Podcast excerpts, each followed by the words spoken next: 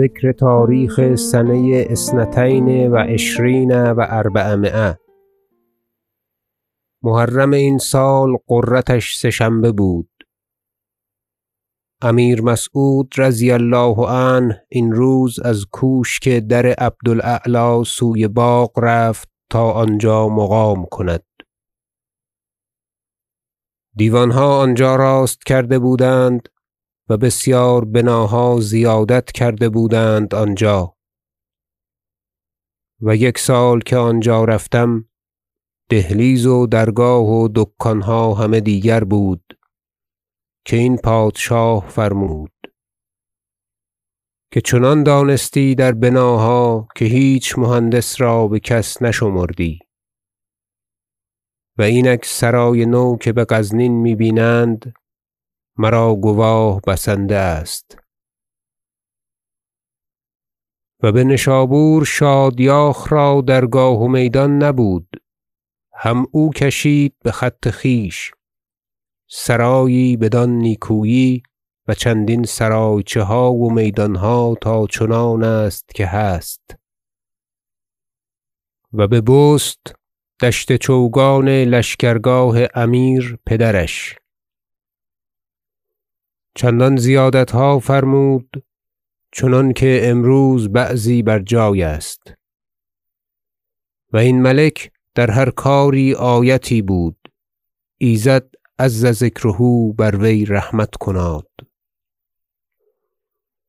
و از هرات نامه توقیعی رفته بود با کسان خواجه بو سهل زوزنی تا خواجه احمد حسن بدرگاه آید. و جنکی خداوند قلعه او را از بند بگشاده بود. و او اریارق حاجب سالار هندوستان را گفته بود که نامی زشت گونه بر تو نشسته است. صواب آن است که با من بروی و آن خداوند را ببینی و من آنچه باید گفت بگویم تا تو با خلعت و با نیکویی اینجا بازآیی.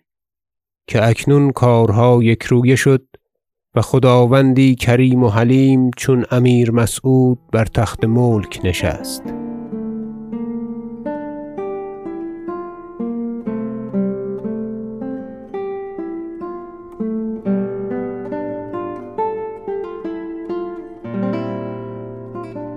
و اریارق این چربک بخورد و افسون این مرد بزرگوار بر وی کار کرد و با وی بیامد.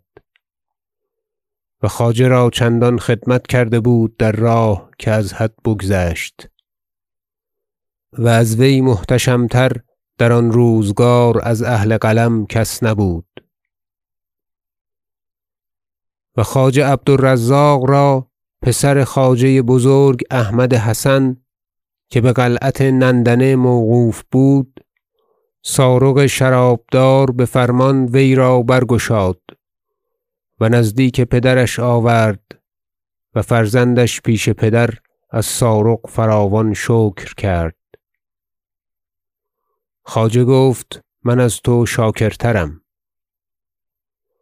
او را گفت تو بنندنه بازرو که آن ثغر را بنتوان گذاشت خالی. چون بدرگاه رسم حال تو بازنمایم و آنچه بزیادت جاه تو بازگردد بیابی. سارغ بازگشت و خواجه بزرگ خوش خوش ببلخ آمد و در خدمت امیر آمد و خدمت کرد و تواضع و بندگی نمود. و امیر او را گرم بپرسید. و تربیت ارزانی داشت و بزبان نیکویی گفت.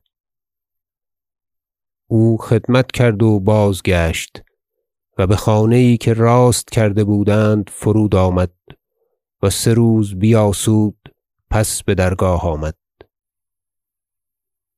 چنین گوید بو الفضل بیهقی که چون این محتشم بیاسود در حدیث وزارت به پیغام با وی سخن رفت. البته تن درنداد بو سهل زوزنی بود در آن میانه و کار و بار همه او داشت و مصادرات و مواضعات مردم و خریدن و فروختن همه او می‌کرد. و خلوتهای امیر با وی و عبدوس بیشتر میبود. در میان این دو تن را خیاره کرده بودند و هر دو با یکدیگر بد بودند. پدریان و محمودیان بر آن بسنده کرده بودند که روزی بسلامت بر ایشان بگذرد. و من هرگز بونصر استادم را دل مشغول تر و متحیرتر ندیدم ازین روزگار که اکنون دیدم. و از پیغامها که بخواجه احمد حسن می‌رفت بوسهل را گفته بود من پیر شدم و از من این کار بهیچ حال نیاید. بوسهل حمدوی مردی کافی و دریافته است. وی را عارضی باید کرد و ترا وزارت تا من از دور مصلحت نگاه میدارم و اشارتی که باید کرد می‌کنم بوسهل گفت من بخداوند این چشم ندارم. من چه مرد آن کارم که جز پایکاری را نشایم؟ خواجه گفت یا سبحان الله از دامغان باز که بامیر رسیدی نه همه کارها تو میگزاردی؟ که کار ملک هنوز یکرویه نشده بود؟ امروز خداوند بتخت ملک رسید و کارهای ملک یکرویه شد. اکنون بهتر و نیکوتر این کار بسر بری. بوسهل گفت چندان بود که پیش ملک کسی نبود. چون تو خداوند آمدی مرا و مانند مرا چه زهره و یارای آن بود؟ پیش آفتاب ذره کجا برآید؟ ما همه باطلیم و خداوندی بحقیقت آمد. همه دستها کوتاه گشت. گفت نیک آمد تا اندرین بیندیشم. و بخانه باز رفت و سوی وی دو سه روز قریب پنجاه و شصت پیغام رفت درین باب و البته اجابت نکرد. یک روز بخدمت آمد چون بازخواست گشت امیر وی را بنشاند و خالی کرد و گفت خواجه چرا تن درین کار نمی‌دهد و داند که ما را بجای پدر است و مهمات بسیار پیش داریم واجب نکند که وی کفایت خویش از ما دریغ دارد. خواجه گفت من بنده و فرمان بردارم و جان بعد از قضاء الله تعالی از خداوند یافته ام اما پیر شده ام و از کار بمانده. و نیز نذر دارم و سوگندان گران که نیز هیچ شغل نکنم که بمن رنج بسیار رسیده است. امیر گفت ما سوگندان ترا کفارت فرماییم. ما را ازین باز نباید زد. گفت اگر چاره نیست از پذیرفتن این شغل اگر رای عالی بیند تا بنده بطارم نشیند و پیغامی که دارد بر زبان معتمدی بمجلس عالی فرستد و جواب بشنود. آنگاه بر حسب فرمان عالی کار کند. گفت نیک آمد کدام معتمد را خواهی؟ گفت بوسهل زوزنی در میان کار است. مگر صواب باشد که بونصر مشکان نیز اندر میان باشد که مردی راست است؟ و بروزگار گذشته در میان پیغامهای من او بوده است. امیر گفت سخت صواب آمد. خواجه بازگشت و بدیوان رسالت آمد و خالی کردند. از خواجه بونصر مشکان شنودم گفت من آغاز کردم که بازگردم. مرا بنشاند و گفت مرو تو بکاری که پیغامی است بمجلس سلطان. و دست از من نخواهد داشت تا به بیغوله یی بنشینم که مرا روزگار عذر خواستن است از خدای عز و جل نه وزارت کردن. گفتم زندگانی خداوند دراز باد. امیر را بهتر افتد درین رای که دیده است. و بندگان را نیز نیک آید. اما خداوند در رنج افتد. و مهمات سخت بسیار است و آن را کفایت نتوان کرد جز بدیدار و رای روشن خواجه. گفت چنین است که می‌گوید اما اینجا وزرا بسیار می بینم و دانم که بر تو پوشیده نیست. گفتم هست از چنین بابتها و لکن نتوان کرد جز فرمان برداری. پس گفتم من درین میانه به چه کارم؟ بو سهل بسنده است و از وی بجان آمده ام. به حیله روزگار کرانه می‌کنم. گفت ازین میندیش مرا بر تو اعتماد است. خدمت کردم.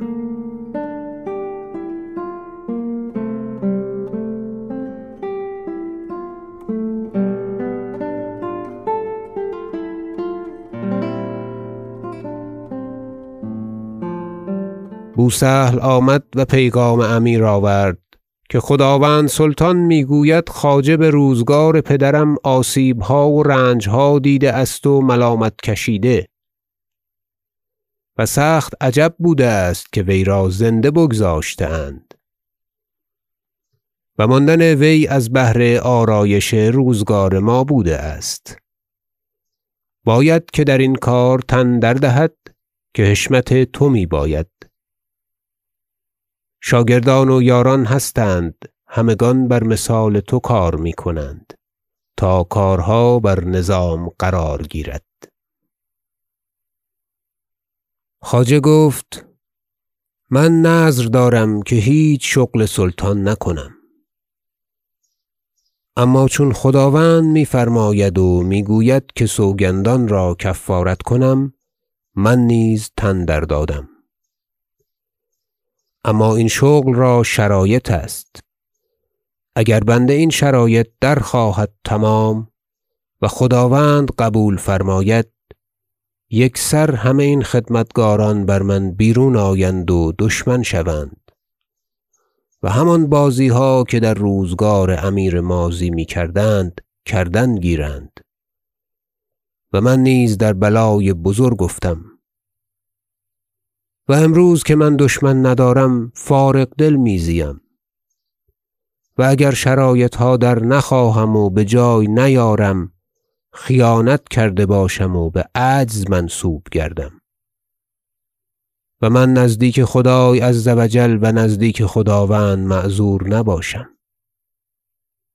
اگر چنانچه ناچار این شغل مرا بباید کرد من شرایط این شغل را درخواهم بتمامی اگر اجابت باشد و تمکین یابم آنچه واجب است از نصیحت و شفقت بجا آرم. ما هر دو تن برفتیم تا با امیر گفته شود. بو سهل را گفتم چون تو در میانی من به چه کار میآیم؟ گفت ترا خواجه درخواسته است باشد که بر من اعتماد نیست. و سخت ناخوشش آمده بود آمدن من اندرین میانه. و چون پیش رفتیم من ادب نگاه داشتم. خواستم که بو سهل سخن گوید. چون وی سخن آغاز کرد امیر روی بمن آورد و سخن از من خواست.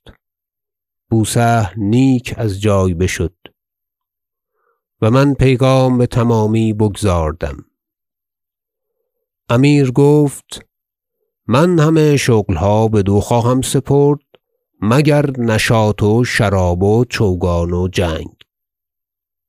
و در دیگر چیزها همه کار وی را باید کرد و بر رای و دیدار وی هیچ اعتراض نخواهد بود. بازگشتم و جواب بازبردم و بو سهل از جای بشده بود و من همه با وی می افگندم اما چه کردمی که امیر از من باز نمی شد و نه خواجه؟ او جواب داد گفت فرمان بردارم تا نگرم و مواضعه نویسم. تا فردا بر رای عالی زاده الله علوا عرضه کنند و آن را جوابها باشد بخط خداوند سلطان و بتوقیع مؤکد گردد. و این کار چنان داشته شود که بروزگار امیر ماضی. و دانی که بآن روزگار چون راست شد و معلوم تست که بونصری رفتیم و گفتیم امیر گفت نیک آمد. فردا باید که از شغلها فارغ شده باشد تا پس فردا خلعت بپوشد. گفتیم بگوییم. و برفتیم. و مرا که بونصرم آواز داد و گفت چون خواجه بازگردد تو بازآی که با تو حدیثی دارم. گفتم چنین کنم. و نزدیک خواجه شدم و با خواجه باز گفتم. بوسهل باز رفت و من و خواجه ماندیم. گفتم زندگانی خداوند دراز باد. در راه بوسهل را می گفتم باول دفعت که پیغام دادیم که چون تو در میان کاری من بچه کارم؟ جواب داد که خواجه ترا درخواست که مگر بر من اعتماد نداشت. گفت درخواستم تا مردی مسلمان باشد در میان کار من که دروغ نگوید و سخن تحریف نکند و داند که چه باید کرد. این کشخانک و دیگران چنان می پندارند که اگر من این شغل پیش گیرم ایشان را این وزیری پوشیده کردن برود. نخست گردن او را فگار کنم تا جان و جگر می بکند و دست از وزارت بکشد و دیگران همچنین. و دانم که نشکیبد و از این کار بپیچد که این خداوند بسیار از ناب را به تخت خود راه داده است و گستاخ کرده. و من آنچه واجب است از نصیحت و شفقت به جای آرم تا نگرم چه رود. بازگشت و من نزدیک امیر رفتم. گفت خواجه چه خواهد نبشت؟ گفتم رسم رفته است که چون وزارت به محتشمی دهند آن وزیر مواضعه یی نویسد و شرایط شغل خویش بخواهد و آن را خداوند بخط خویش جواب نویسد. پس از جواب توقیع کند و بآخر آن ایزد عز ذکره را یاد کند که وزیر را بر آن نگاه دارد. و سوگند نامه یی باشد با شرایط تمام که وزیر آن را بر زبان راند و خط خویش زیر آن نویسد و گواه گیرد که بر حکم آن کار کند. گفت پس نسخت آنچه ما را بباید نبشت در جواب مواضعه بباید کرد و نسخت سوگند نامه. تا فردا این شغل تمام کرده آید و پس فردا خلعت بپوشد که همه کارها موقوف است. گفتم چنین کنم و بازگشتم و این نسختها کرده آمد و نماز دیگر خالی کرد امیر و بر همه واقف گشت و خوشش آمد.